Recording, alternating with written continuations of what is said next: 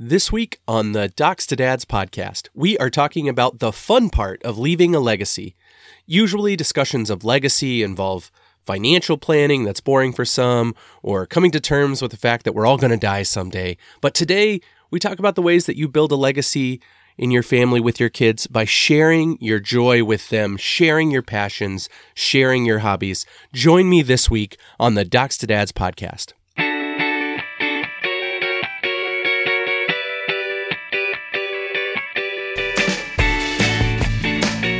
Hello and welcome to the Docs to Dads podcast, a health and wellness resource for any dad looking to actively engage with their health, the health of their children, and building a stronger, healthier community around their family. Each week, Dr. Scott, a board certified pediatrician, will explore topics relevant to child health and how dads can be an active participant in their growth, development, and other issues that affect children and the whole family.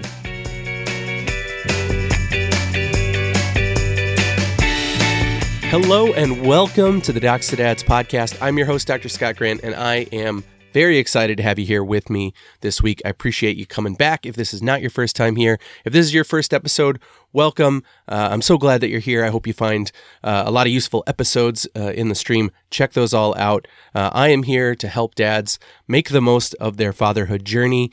Uh, and this week, I want to talk a little bit about some of my reflections from when my family and I were on vacation early last month. We took our kids out west uh, and we went skiing, which was a lot of fun. And we're going to di- dive into some of the sort of takeaways that I had as I was uh, reflecting on that uh, experience, both while we were there as well as afterwards. As you are listening to this episode, it is the week of my birthday. I am officially in the latter half of my 30s. And, you know, something changes as with birthdays as you get older. Uh, you start to think about them a little bit differently. Um, I still like my birthday. I enjoy celebrating it. I think, you know, it's always better to have a birthday than to not have one, generally speaking. As you get older, I think you start to think about the time that has gone by a little bit differently and how are you actually using that time? You know, am I doing the things that I want to be doing? Am I spending that time with the people that I want to be spending it with? Is any of the things that I'm doing with that time making a difference personally, professionally, in my family, at work, at church, in all the different relationships and capacities that I work in? Is it making a difference? And once I celebrate my final birthday, which hopefully is many, many, many years into the future, am I going to leave something behind that will leave a mark on my kids and will help my kids live meaningful and happy lives with their own families? This is something um, that we that I've talked about quite a bit on on this podcast. We've been we've had some episodes recently about leaving a legacy, and a lot of times these conversations about leaving a legacy include discussions of like financial arrangements, like making sure that you have a will, making sure that you have life insurance if that's appropriate for your situation.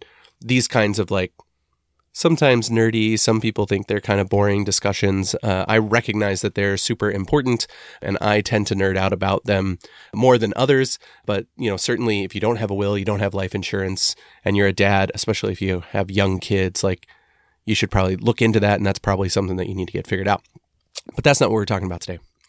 A few weeks ago, episode 65, we talked with a gentleman named Blake Brewer, who's on a mission to get a million dads to write a legacy letter to their children to give them encouragement and a guiding light and get dads to share with their kids that they love them uh, and sort of share some of those emotions that sometimes can be a little bit difficult for dads to share in the moment. Not all dads, but some dads, I think, it's a little bit easier for them to express those things uh, in writing or to not have to necessarily do it face to face because they weren't raised sort of learning how to express those emotions well, those kinds of things. Definitely go check out that episode uh, if that strikes an interest with you. That's also not what we're talking about today. Those are certainly important, and I think that those are deeply meaningful ways to leave a legacy for your family in different ways. And so please go check out the episodes related to those things uh, if that's something that you want to talk about. But those don't always feel fun, right? They're certainly important uh, in the moment, but there is another way that I was thinking about while I was on this vacation with my family that we can leave a legacy that has the possibility to sort of ripple through future generations with tremendous impact. And it doesn't feel quite as heavy. In fact, it's it's fun. It's sharing our passions with our kids. It's teaching them to love some of the activities that bring us joy, some of the things that we love doing. These are um, the activities that we can share together as a family to sort of make these memories. And if we do it right, then sometimes we, you know, we'll get those memories passed on to future generations, or those activities will become so ingrained in our family identity that when our kids grow up, it becomes part of the identity for their new family that they start to to raise down the road. And so that was really something that came into focus for me when we were on this skiing trip last month. And what really triggered it was this photo that I captured while we were on vacation. And it's one of definitely my favorite picture that I took on the trip. It's one of my favorite pictures that I think I've ever taken. And what happened was I got, as we were going through on the ski lift, you know, there are only so many people that can fit on one chairlift. And so we were going through with my wife and my oldest son and my father in law. And I were sort of going through on the chairlift to go up the hill so that uh, my son could practice coming down again. And because only three people could get on this particular chair, this round through, I sort of let the three of them go forward, and then I sat on the chair behind them. And so I found myself in the chair right behind the chair that had my father in law, my wife, and my son sort of sitting there. And so it's three generations of ski loving folks on the lift together. And you can just sort of see them like talking and, and my father-in-law's got a smile on his face. He's really excited to be there uh, with his daughter and grandson.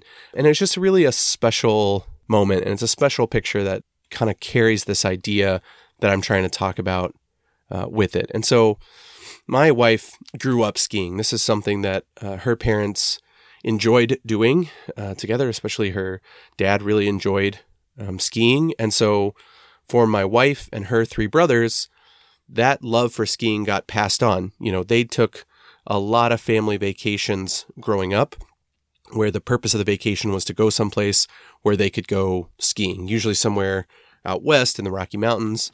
Uh, my wife can be a little bit of a Rocky Mountain skiing snob, but uh, she's earned that right because she is a an excellent skier uh, in her own right, and so she's really uh, wonderful. And and she and her brothers grew up on skis, literally from. There are pictures and videos of them as young as age two, and maybe even a little younger, on skis, learning how to go down the slopes. And so that was always going to be the case for her kids. Once she started having kids and they were old enough to stand up, basically, they were going to be on skis learning how to go. So on this trip, you know, both our four year old, our oldest, and our two year old uh, were on skis learning how to get around, and they they really loved it. It was so we had such a fun time, and so I'm I have this picture of the three of them on the ski lift, and it's just so hard to tell which of the three people, you know, having lived that moment, you can't necessarily see this see it from the picture because it's a picture from behind of them on the on the ski slope, but it it's hard to tell like which one of the three of them was the most excited to be there. You know, whether it was my father-in-law, my wife, my son, they just all were having so much fun. And there was you could really see the way that this love for skiing and this family activity, this thing that brought my wife's family together on so many vacations as like a fun thing for them to do together was now rippling down to the next generation. And now my wife's family with me and our kids, now we are starting to teach our kids about how much we love skiing, just as one example, right? For me, like I did not grow up skiing. This is not something that I had ever even thought about. It's not something I ever even really put any thought into like is this something that I would want to do some someday? It was like one of those things that people did. I wasn't particularly excited about like cold weather and snow and these kinds of things anyway. I do love the mountains but I prefer like green luscious foresty mountains not necessarily like white snowy mountains.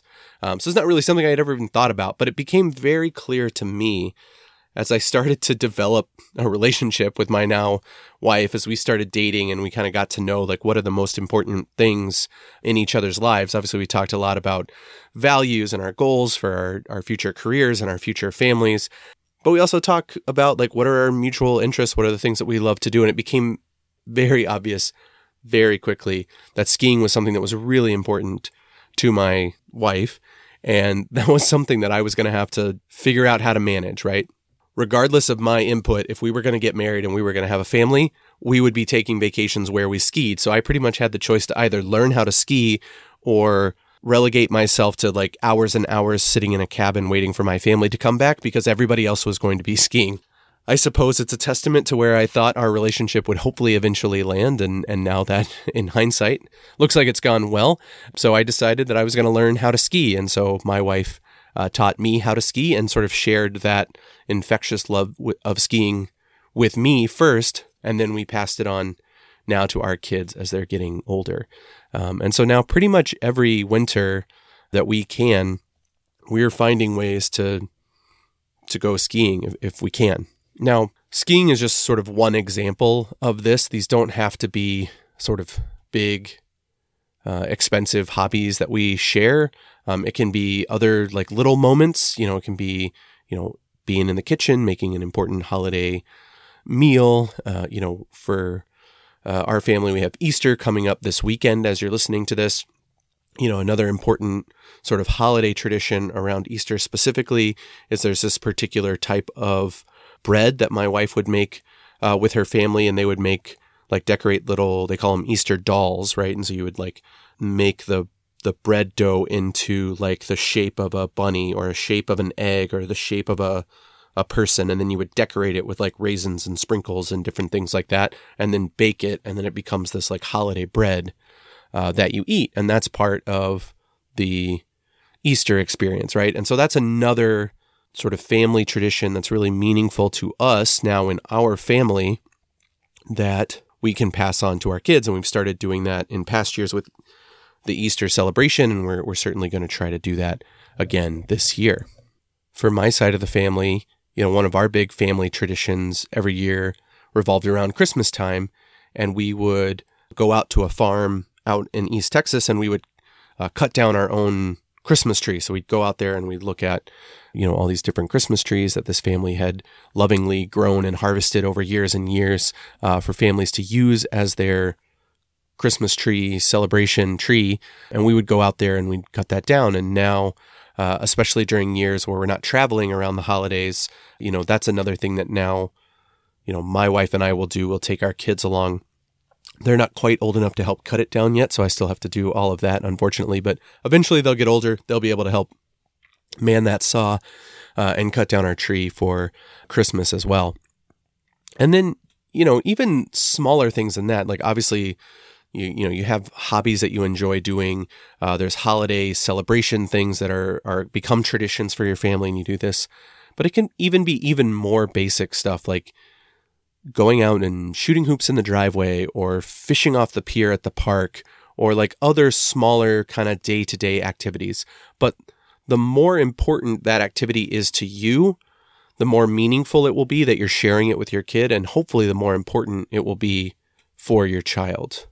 And so that's kind of what I wanted to talk about today is like, what are the ways that we can share some of these activities with our kids in a way that will be meaningful for them, that will allow them to feel like they're part of the family, you know, this, these important activities, these joys that we have become part of not just our own identity, but part of our family's identity.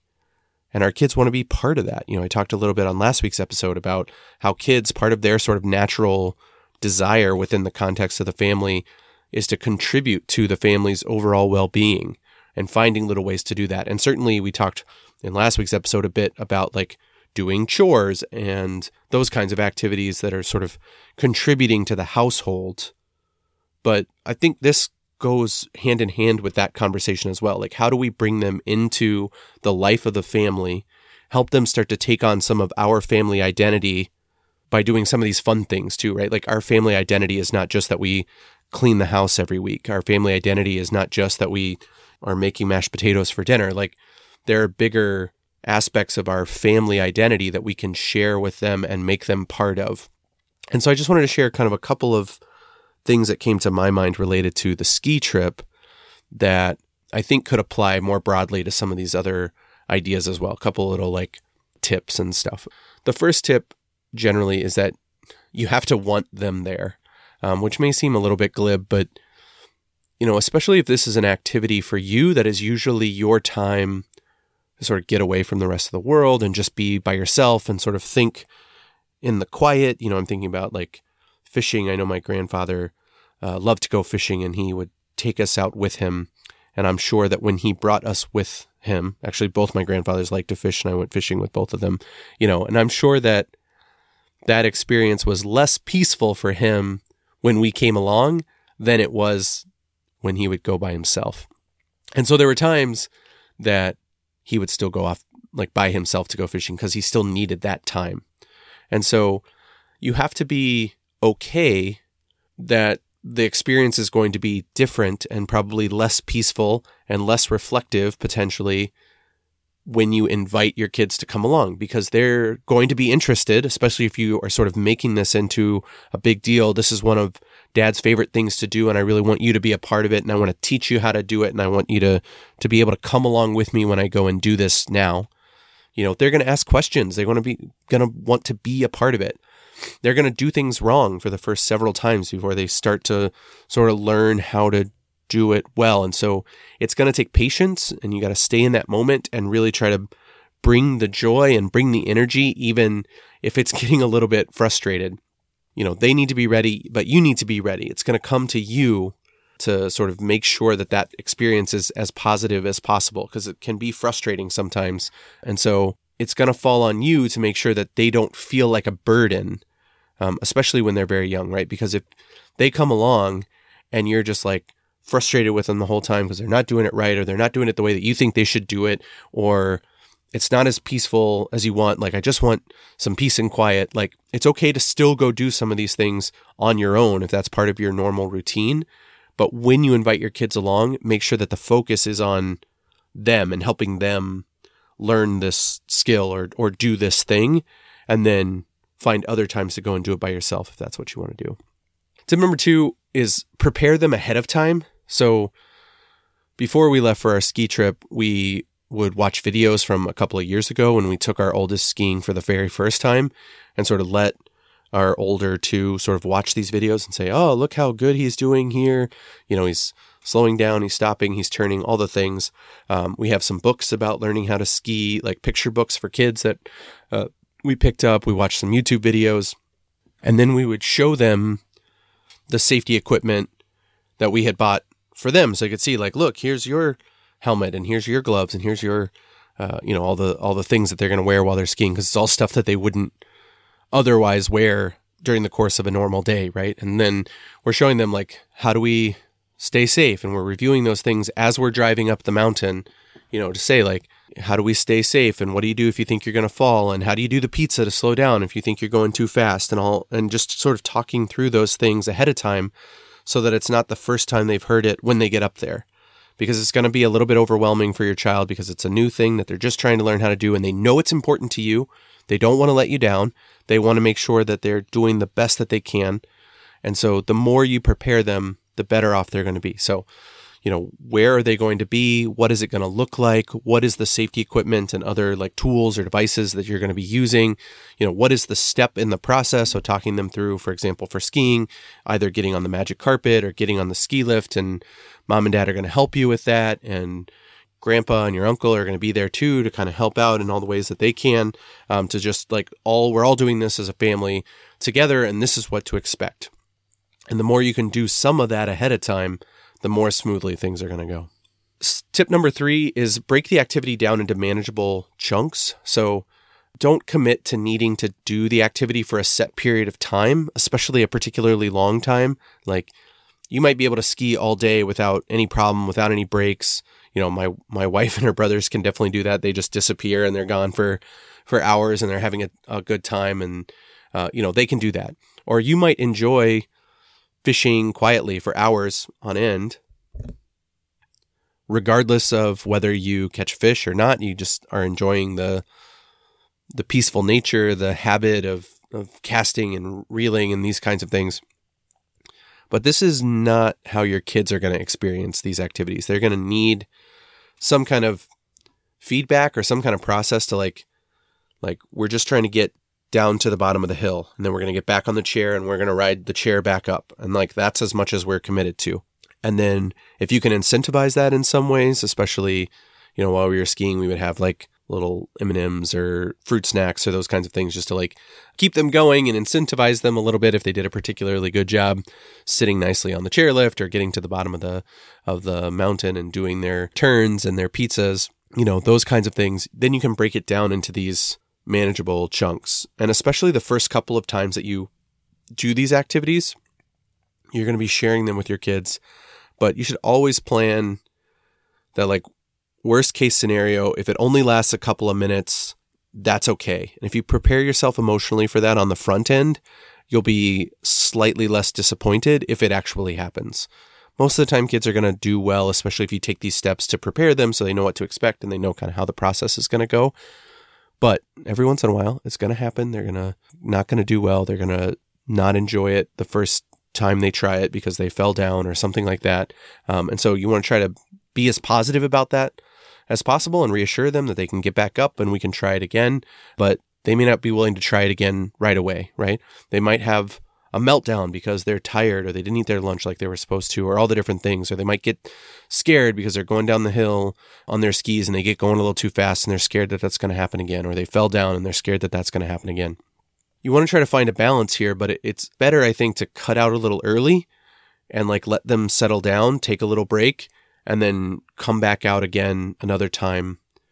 That way you can sort of keep the experience as positive as possible and you can kind of look back on this with a positive attitude and say like, "Oh, we had so much fun." And and really try to build this up as something that we are enjoying doing in so much as that's true.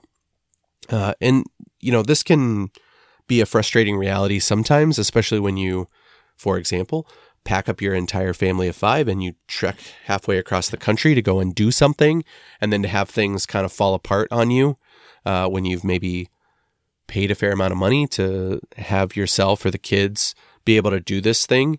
But even in those moments, it's important to at least sort of take a pause, step aside, take a little break, figure out another path forward, because forcing them to continue when they don't want to in that moment is going to just make things worse and is going to make it even harder to get them back up on the skis or participating again in that way. And so sometimes it's as easy as just taking a little break, like let's just go sit in the lodge for a minute, regroup a little bit, get some water, get a snack, and then let's get back out there, you know. Um, and so just starting with that becomes useful. And that sort of is related to our, our final tip, which is whenever possible, quit while they want to continue rather than continuing when they want to quit. And so take that break if they're asking for the break, try to give them those those treats to keep them motivated and those kinds of things, but try to get to a place where you can anticipate what's going on and how they're doing emotionally. They're going to be a little more tired maybe after doing these things. It's going to take a little more mental or physical energy than they're used to putting out. And and it might even be different from day to day. So like with our experience skiing, there are some days out there on the mountain that are cold and windy and there's snow falling and it's it's a little bit unpleasant even for us as adults.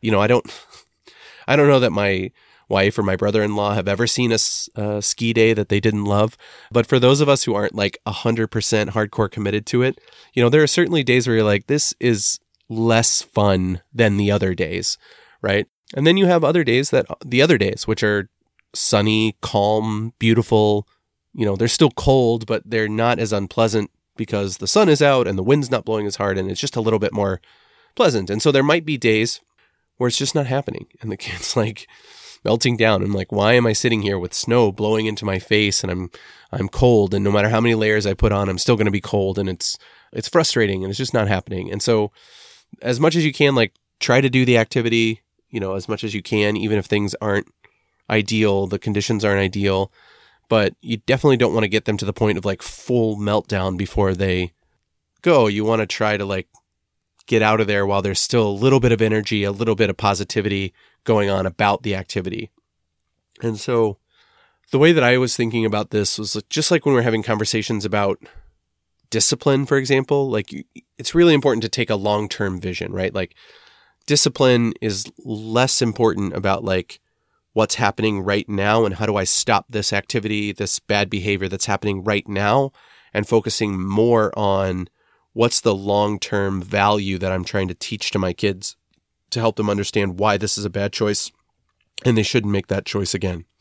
This is sort of the inverse of that, right? Like, how do I help my kid in the long term love this thing that I'm trying to teach them to love? And and certainly there are going to be activities that you love that your kids just aren't going to love and it doesn't matter how much you like pour into them and try to teach them how to do it and all these kinds of things like it's just not going to happen. It's always worth a shot and I think that we should always try to bring our kids along in all of the things that we uh, love that are reasonable to have them participate in. But sometimes it's not going to happen. But if there's any hope that it will happen, and usually with fun activities like skiing and fishing and cooking and these kinds of things, like it's definitely possible that you can teach most of your kids to love these things. But it's only going to happen if you're taking that long term vision. Like we're trying to build positive memories now of doing this activity together as a family so that when we talk about maybe doing it again next year, they get really excited and they're like, Yes, I remember doing that. And I was so, you know, excited to do it and I want to do it again, right? That's, that's what you're trying to shoot for. It's not about any one day having them be filled with bliss because they're not going to remember that one day if it ended with like a huge meltdown, right? Or if more days end in meltdowns than in positive, you know, feeling like you wanted to keep going, but the lift is closed and so we have to go home. There's no there's no way to keep skiing. Uh, it's all done. And that's sort of the legacy that you're leaving behind is that sense that like our family identity, part of it is that we enjoy doing this activity together as a family and I want I love this thing and I want you to also love it.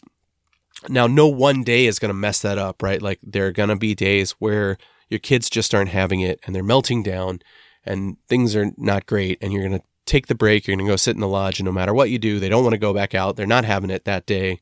Like that's fine. Just cut your losses. We'll move on. We'll try again another time. Um, and don't let that one day discourage you one way or the other. But also remember that no one day is as important as bringing them along on that journey for the fun activity, right? Helping them fall in love with that thing that you love and what we want our family to do all together. That's the idea of like trying to quit while they're still interested in doing more if you can and noticing when like ah maybe we're just about to run out of energy maybe we're starting to get a little bit of hungry we're like a little less excited about getting on the chairlift, a little less excited about following instructions as we're going down the hill, those kinds of things, then we can, you know, take our break or end our day at that point. Even if they say like maybe they still want to keep going, like I think it's time for a break, you know, then sometimes you just like put that on yourself like dad's getting a little tired, I need some water, you know, I need I need a little snack. So let's go inside, get a little snack and then we'll come back out if there's still time and we still want to go again. But leaving them with that idea that like we're leaving, but I wish I could stay behind is a piece of advice that we got that I think that I mostly agree with. And I'll say part of that is it's a really fun thing. Like one of the one of my personal favorite days on this trip that we just took was a day that at the end of the ski day, my oldest, uh, my son and I were doing the bunny hill together, and my wife and her dad and her brother had like gone up the big mountain to do all the like double blacks that I can't do with them and that they love doing. Um, and so they left just me and my son behind to do um, this little hill. And we are going up the chair, and I was like, I don't know, buddy, this might be the last one. It looks like they're about to close it. And he was he just looks up at me. He's like, Can we go down fast and see if we can do one more time? And it's like, how do you say how do you say no to that? So uh, we went down in a controlled way, but a little bit quicker than we ordinarily would. We didn't practice our turns quite as much uh, on that time down the mountain just to try to get there. And we get there, and the the lift operator is like putting the closed sign up, and I think the poor guy never had a chance. My son looks up at him and he goes, "One more, please, one more." And the guy was like, yeah, you could do one more. He never had a chance. So he jumped on one last time. I think they they let one more family on on behind us. So last chair is one of those like trophies that you get as a skier that sort of proves that you're a, a hardcore skier uh, if you get on the last chair of the day. And so uh, we didn't quite get there, but he was just so excited and he loved it. And we got back down to the bottom. He was like, one more. And they like had already shut down the lift. It wasn't moving anymore. And I was like, yeah, yeah, it looks like they're all done now. Uh, and and so he was like, "Man, I want to. Can we come back tomorrow?" And that's that's always what you want. You know, we had days uh, on the trip that were sort of dedicated to be like adult skiing only days and the kids were going to stay behind with grandma and grandpa. But when everyone woke up that morning as we're eating breakfast, the kids were like, we want to ski too. We want to ski too. And you're like, how, you know, this is what we wanted from this trip is that our kids would be so excited about skiing that they would be asking to come along. And so some of those days got transitioned from like half day adult skiing to and half day family skiing as opposed to the full days of, of just adult skiing that they were originally scheduled to be. And, uh, it just was such a joy to to just share that joy with them. And again, you know, I feel really happy about this. And I've only been skiing, you know, for I guess I met my wife initially not quite 12 years ago now. Um, and so I've only been skiing right around 10 years, uh, maybe a little longer than that. and that's like intermittent skiing, you know, like maybe three or four ski days a year on average over the course of that um, 10 year period. Um, we certainly have had some missed seasons. So, you know, I'm only partially invested into this thing. My wife has been skiing since she was my daughter's age.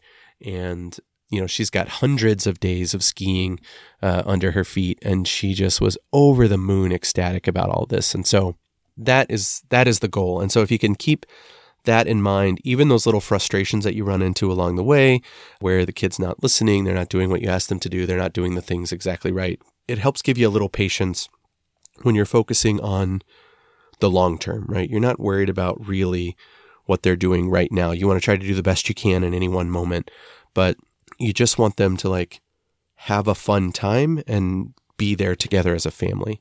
And if you can get that done, you're going to be in a much better place. I do want to add here as we wrap up this episode that sharing your passions with your kids is one way to leave a legacy that will ripple through the generations. And I think that's really important. But you may not want to only do the activities that you already enjoy. Um, so you may find yourself uh, in an experience as a parent where your kid discovers some activity that either you haven't tried yet or maybe you tried before and you didn't particularly care for, um, but they really want to explore and they want to lean into. Um, and taking time to lean into those interests and those passions uh, of your kids is another important way to sort of build those memories as a family. And maybe one of those new activities is going to be something that will turn into a regular thing for you and your family. At some point in my wife's family, somebody had to go skiing for the first time and they loved it. And then since then, it's gotten passed on from generation to generation that they're a family who loves skiing, right? And so for my family and my family tree, as far as I know, nobody in my family on either side, my mom or my dad, uh, has a particular affinity for skiing or has ever even been skiing. I, I didn't grow up around people who talked about like how great it was to go skiing. So in my family tree, I'm that person. And I'm the first person in my generation, you know, in my family tree that has fallen in love with skiing. And now we're going to pass it down, you know, by merging my family tree with my wife's, right? And I think that's true of other things as well.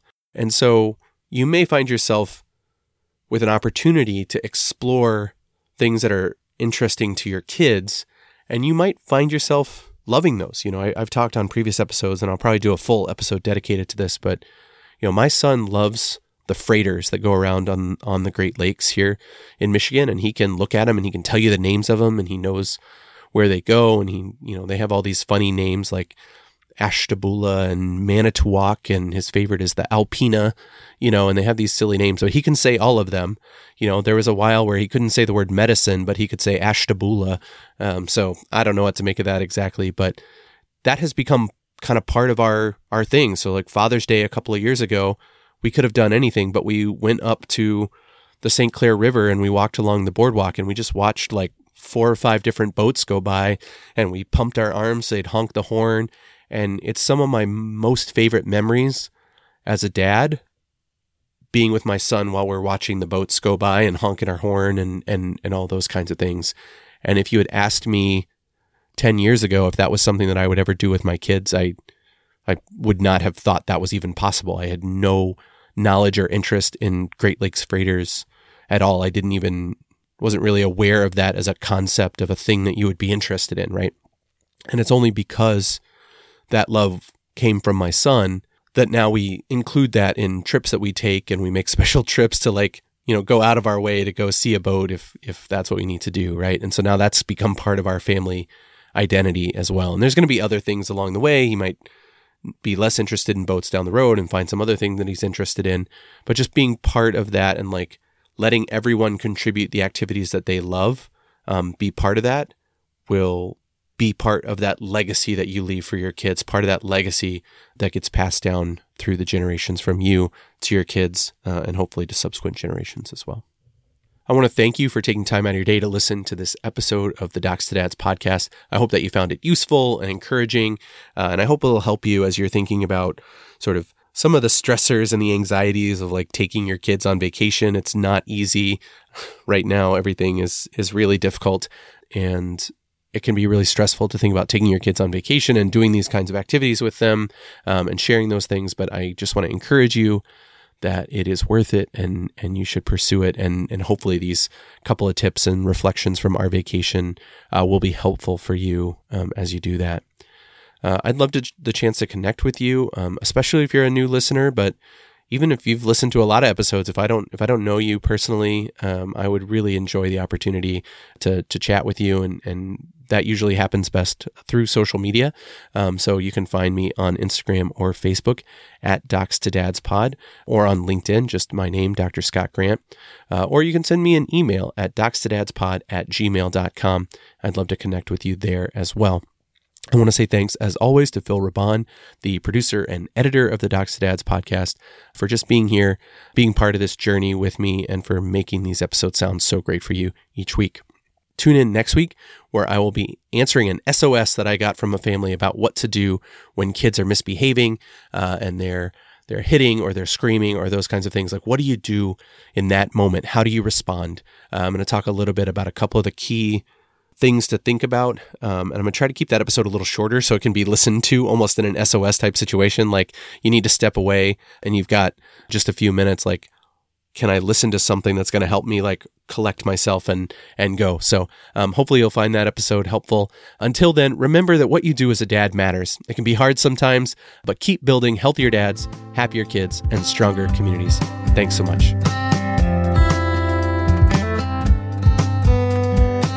The information included in this podcast and other Docs to Dads platforms is intended for your education and entertainment only. It is not intended as medical advice and should not replace a relationship with a primary care pediatrician or other provider who will give the most appropriate recommendations for your individual situation.